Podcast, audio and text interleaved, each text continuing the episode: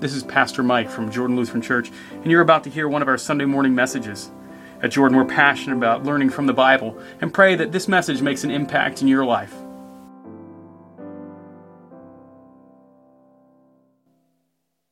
Grace, mercy, and peace to you from God our Father and Lord and Savior Jesus Christ. It's Matthew Day. Uh, you made it. I know. I know. Be excited about it.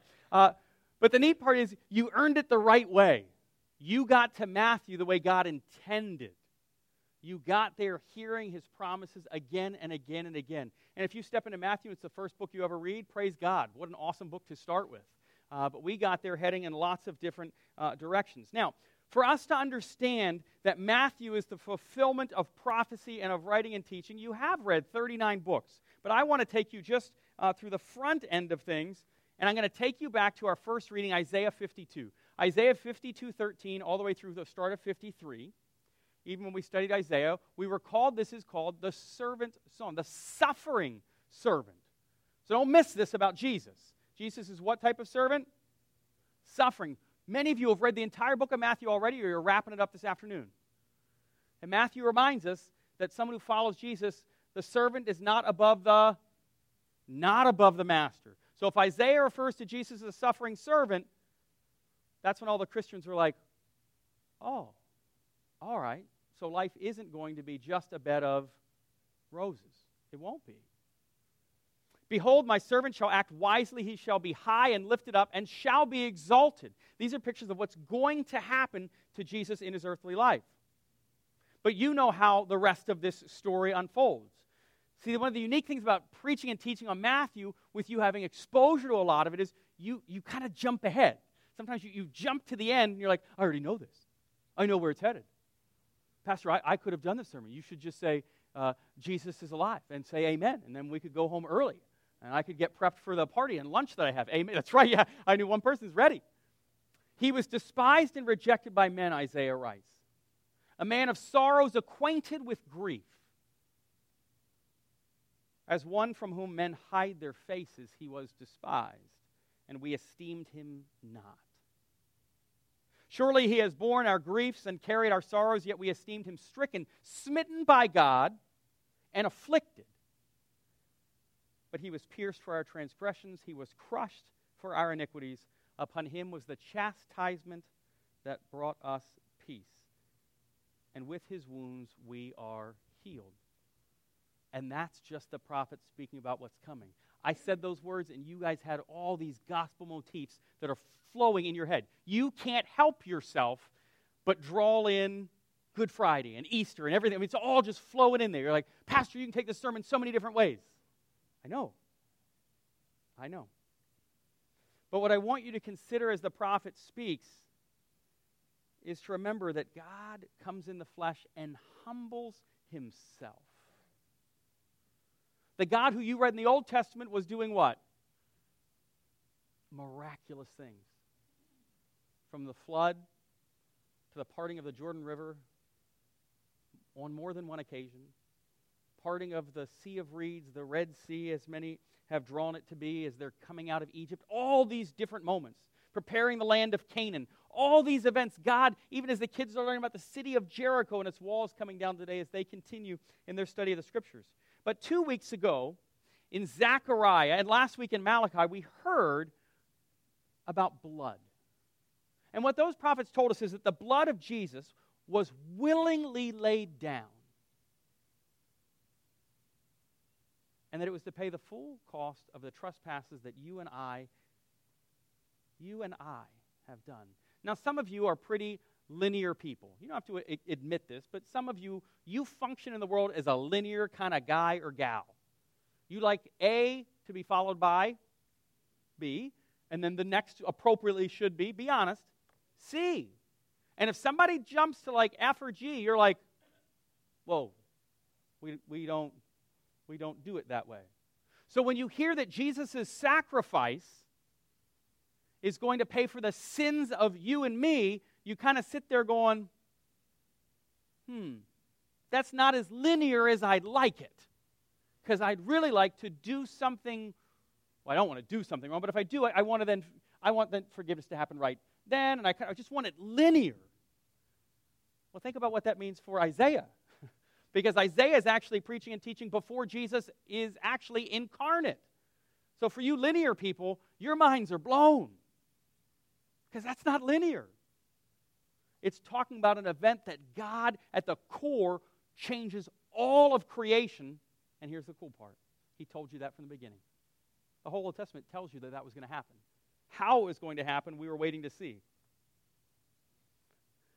But here you are living today going, all right, so if this cosmic event has happened that changes all things, why am I sitting here today and my body aches? If this cosmic event has happened, why is it that right now I'm praying for one of my best friends who is in hospice? Why is it that I'm sitting here and life isn't all a bed of roses? Paul put it this way in Colossians three. Some of you are going, where's Matthew? We'll get to him. But if you want to get to Matthew right, you got to get there the right way. You got to know what he's given you. Paul frames it this way. You have died, and your life is hidden with Christ in God. He's speaking of us being Christians. You actually have died. You died in Christ, and your life is, you can read the text, your life's what? Hidden. Now, we're going to say it one more time, because if you forget this, the rest isn't going to make sense. Your life is hidden. You have a hidden life in Christ. The glory and majesty that will be revealed on the final day, but it's hidden. When Christ, who is your life, appears, then you also will appear with him in glory. See, but when you remember that, all the rest in Matthew is going to unlock, and you're going to go, whoa, this God's good. I'd go one step further. This God is great. He is awesome. He is majestic. And then you start hearing a whole lot of other refrains out of Isaiah coming. It's, he's wonderful counselor, almighty God. I mean, so many other things that start to flow uh, from our mouths. But hidden glory isn't something a lot of people aspire for. People don't wake up going, I'm going to do some real awesome hidden glory work today. Now, you might pretend that you like hidden glory work, but somewhere you're thinking, it's going to be so neat when they notice and tell me thank you. But it's just hidden, you know, because I'm that type of humble person. Someone's coming right now, they're going to notice what I did. And then it happens. They don't even say good morning to you in this awkward moment where they happen to look at their shoelaces you're going by and your whole world's set, and you go from hidden glory to what? Attack mode. And you are set off the whole rest of Sunday morning because, boy, it was only supposed to be hidden for the first three minutes. Because God said stuff gets revealed, and it wasn't revealed quick enough. Well, I want you to think about the hidden glory of what's even taking place right now. That we have volunteers helping to teach Sunday school lessons, to teach a Bible Express lesson right now. We have Sunday school teachers who for years have shown up, and you know what they do? It's going to blow some of you away. You ready? They actually show up around eight o'clock to teach kids the Bible. And some of you are like, I don't even know how they do it. I mean, wow. eight o'clock. Who knew about that time? God created at eight o'clock in the morning? Whoa. I share it with you because those teachers, and I mean this about all our teachers, they are not seeking any praise. It is a hidden glory place that will be called upon twenty or thirty years from now when a kid goes, hmm, I wonder. And they will remember what was taught them years ago. That's hidden glory. The hidden glory of a spouse who cares for a mother or father-in-law. It's one thing to care for your parents. It's another to care for your in-laws as they're dying. Completely different. And they do it with love. And they do not, I assure you, come to church going, someone's going to notice, and I will be thanked. No, do you know what they do? They come to church going, this is the place that I get fed. So I can go back out and do that most glorious of hidden works. Care for someone who was, ad- in many ways, almost adopted into my family. I guess through merit, but just brought into my family. And I love them as my own. Hidden glory. Hidden glory is daily waking up to physical ailments and pain, and yet rejoicing in those who tend to your care. The people who, when I go visit them in the hospital, who, when a nurse or attending comes in, they say this: "It is so good to see you. Thank you for everything that you do to me. I know I'm not an easy patient, but I really appreciate what you're doing." And then when they move them and they wince and they actually yell, "I'm sorry, I'm not yelling at you. I'm just yelling at the situation. I appreciate what you're doing." Hidden glory, the ability to recognize the person beyond you. That when you're in the bed and you're worried about the person who's coming to care for you, but also recognizing without the person caring, you'd be all alone. Uh, God has us set together. So here's the question, as some of you are wondering, well, what's going on with Matthew? Matthew's fundamental question is, who is Jesus? That's it. That's the core of the Gospel of Matthew. Who do you say Jesus is? Not someone else, not what Pastor Mike say. It's actually, what do you as an individual person sitting here at Jordan Lutheran Church do with Jesus Christ? That's his question. The crowning gem at the center of Matthew's narrative, on which the whole rest of the story revolves around, is a question. Matthew sixteen's high point. Who do people say is the Son of Man?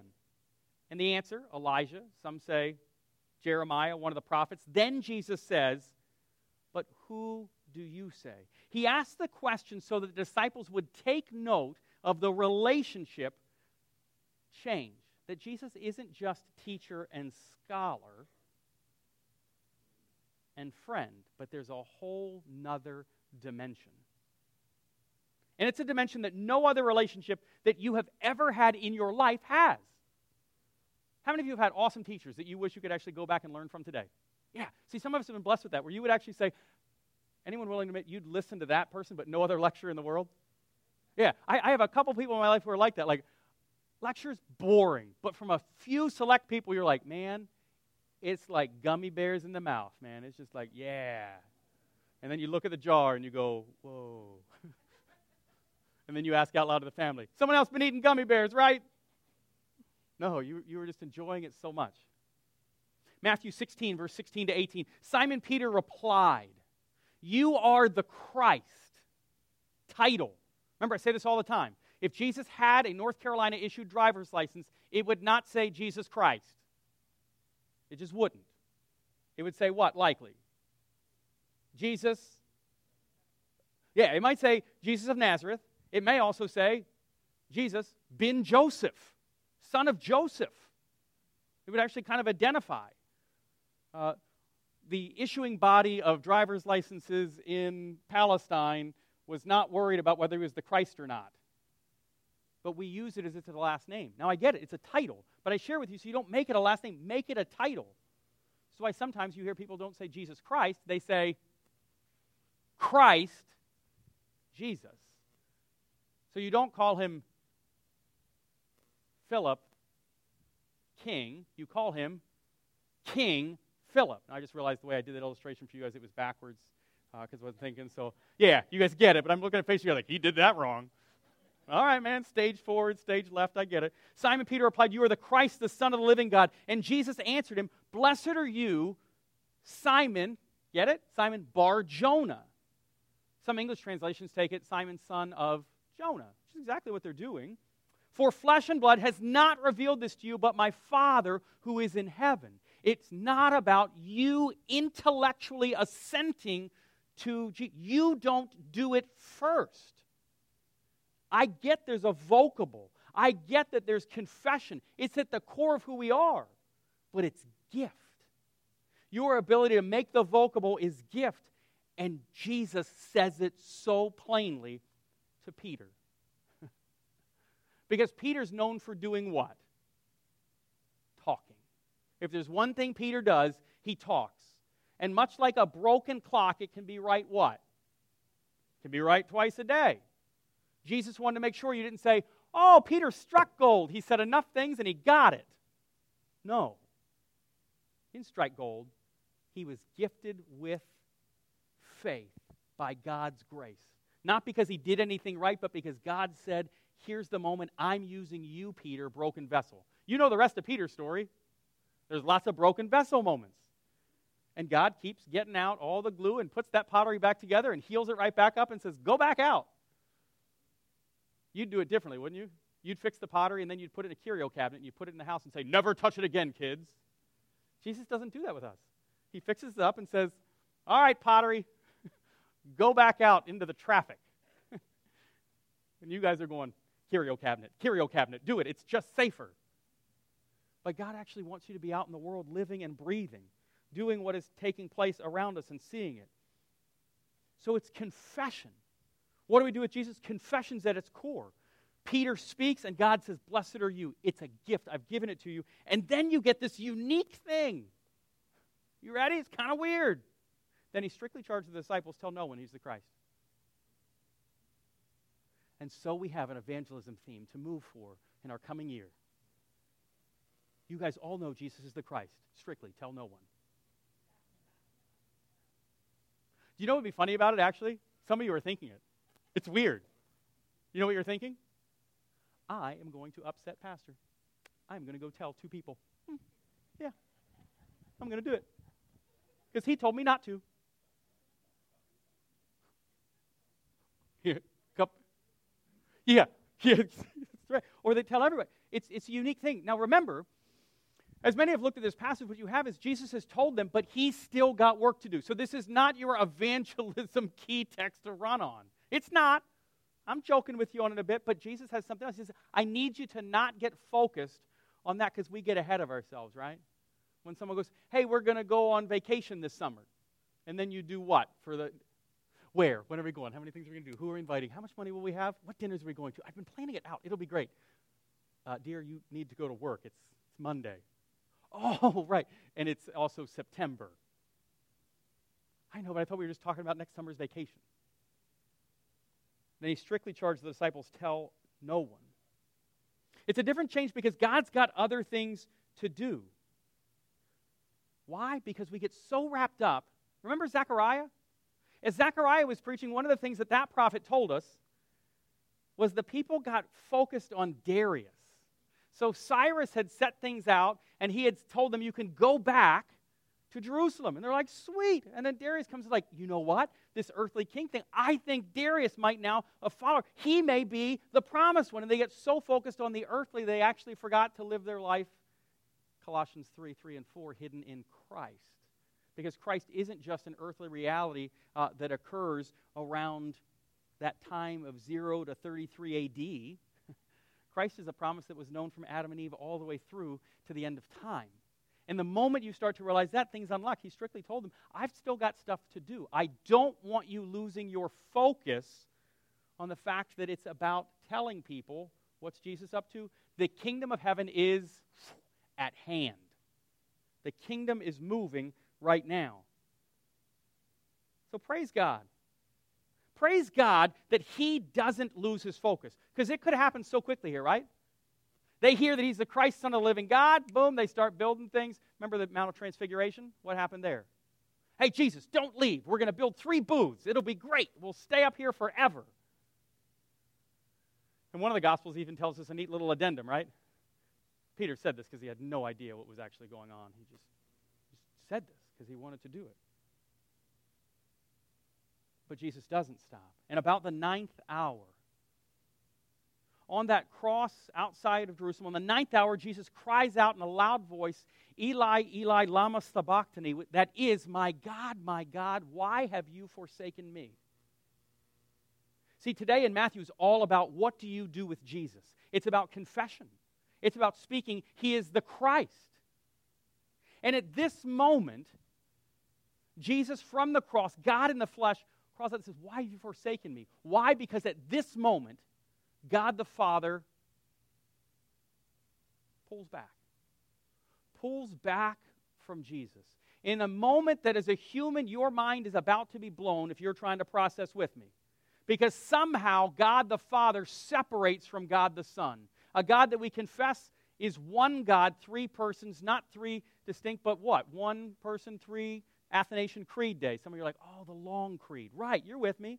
The long creed day that tells us he's all together, but he separates, he's forsaken. Why? Because God cannot be around what? Sin. And at that moment, the sin of the world is laid on Christ's shoulders. And God the Father says, I'm stepping back because I can't be near what's happening. But it was all part of the plan, that there would be one to carry that weight, one to take it, one to take your sins and mine, and even that silly, stupid thing you're going to do on Thursday. He died for that too. All of you are now worried about Thursday. I feel pretty comfortable saying you'll do something stupid on Thursday, because God's law is that bold in telling us.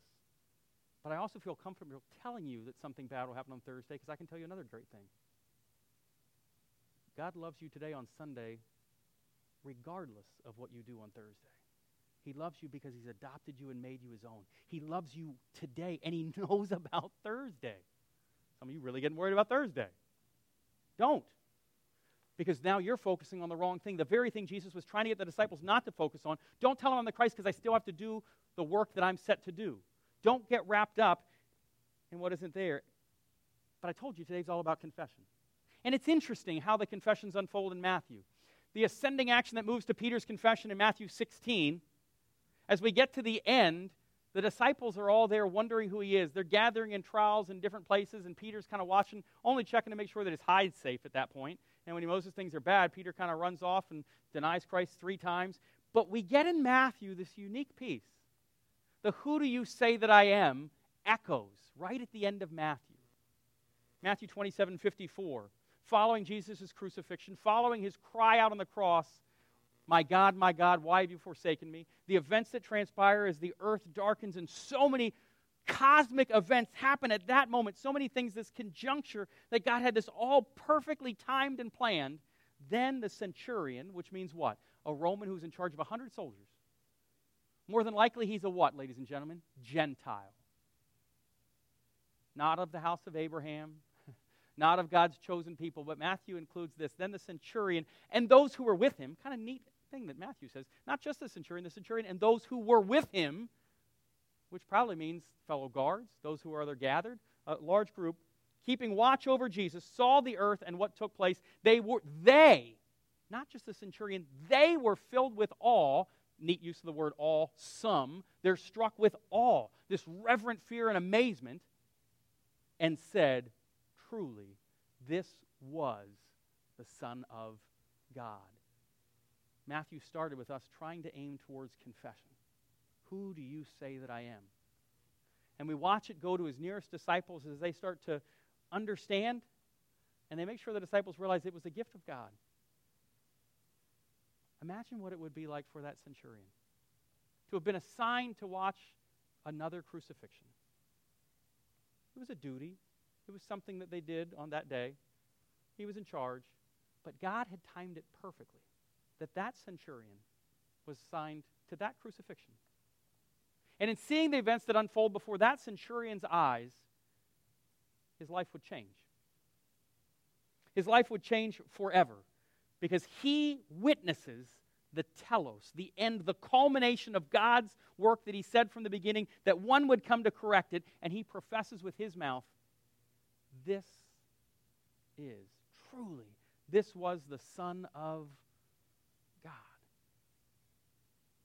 And that's the joy of the gospel. The gospel that brings the message not just to those who find their way into a church on Sunday, but the God who reaches out and touches people who gather in houses of worship to celebrate and who go out to confess and to share. Truly, this was the Son of God. Amen. We're glad you've connected with us online and look forward to the opportunity to see you in person. On behalf of everyone at Jordan, we hope you will join us as we gather in worship of our Savior Jesus Christ every Sunday morning at nine thirty at Beaver Creek Cinemas in the Peak of Good Living, Apex, North Carolina.